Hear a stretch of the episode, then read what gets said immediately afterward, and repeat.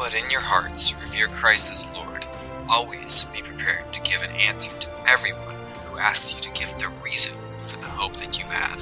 But do this with gentleness and respect. 1 Peter 3:15 NIV translation. Welcome to the Defender's Digest. Good morning, Defenders. Happy Monday. It is a pleasure to be in your earbuds again this morning as we do our weekly devotional, meditational, starting our week by looking up towards God as we look forward towards the rest of our week. Uh, today and actually next week, we're going to have kind of a two parter where we're going to talk about some, some ways that we can orient our lives, uh, some frameworks we can utilize to orient our lives in a way that's more productive, that's more God honoring and that help makes it easier for us to discern the tough decisions that we have to make in life. Um, so today I want to talk to you about a very simple concept that I have found to have a large dramatic impact in my life.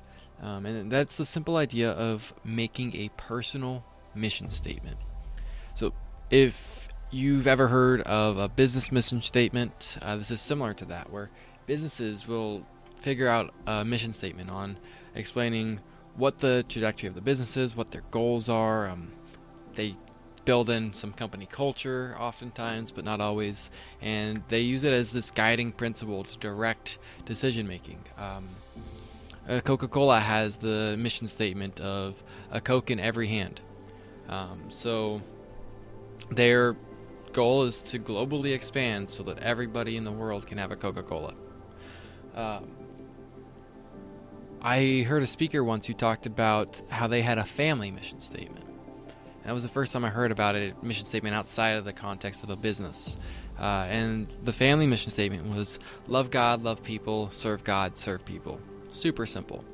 Uh, but what they were able to do with that when they had children was they had this amazing framing tool that when their children came home from school and had a rough day and shared about their problems, the the parents were able to reorient them and ask them, "How is what you did in line with our family mission statement? How is this XYZ aligned with why we as a family are here?"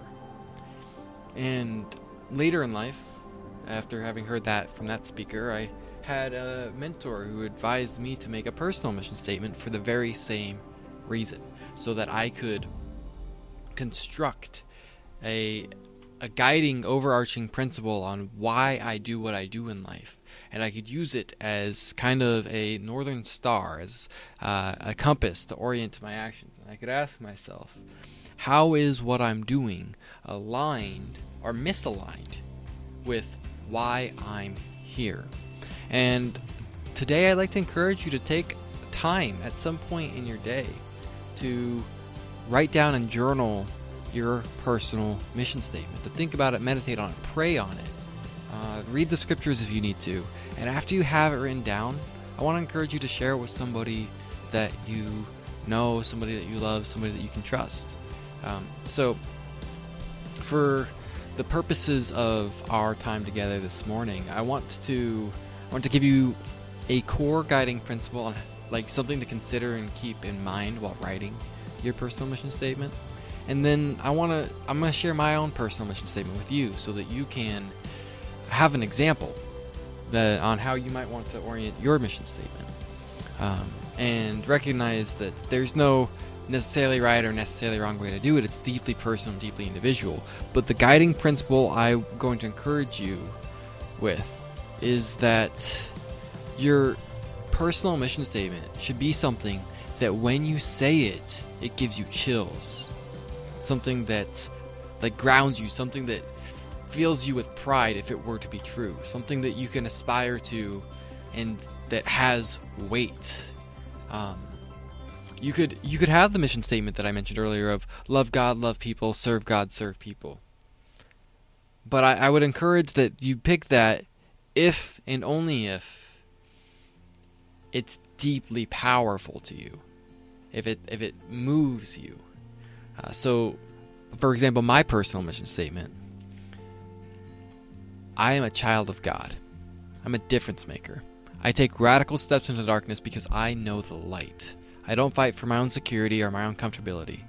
I fight for His kingdom and for the salvation of others. I am His tool, and by His grace, I am a difference maker. When I say that, it empowers me. It makes me feel more grounded. It makes me feel closer to God. It makes me feel like if I were to embody that and make that true, then come the day of judgment, I will probably have earned, Well done, my good and faithful servant. Um, because everything is truly to His glory. And just like I said last week, my mission statement encourages the notion that it's not about me. And that's deeply impactful and encouraging to me. Now, I'm not saying that you need to feel the same way about my, my mission statement as I do about my mission statement. But I am suggesting that you would want to feel the same way that I feel about my mission statement, about your mission statement. And I'm going to take it one step further and say that it should be something that points back to God. It should be something that points back to Jesus Christ and his sacrifice and what he wants from us and what he desires from us. He gave us the Great Commission that we should make disciples of all nations. And I would encourage you to consider these types of things and the truths of the Gospels and the truth of the Scriptures when composing your own mission statement.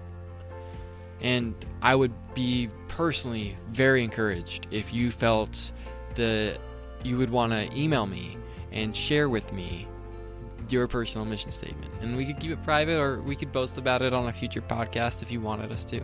Uh, but I, I'd be deeply encouraged to hear some of your guys' personal mission statements. That's all I have for you guys today. I love you all. God bless.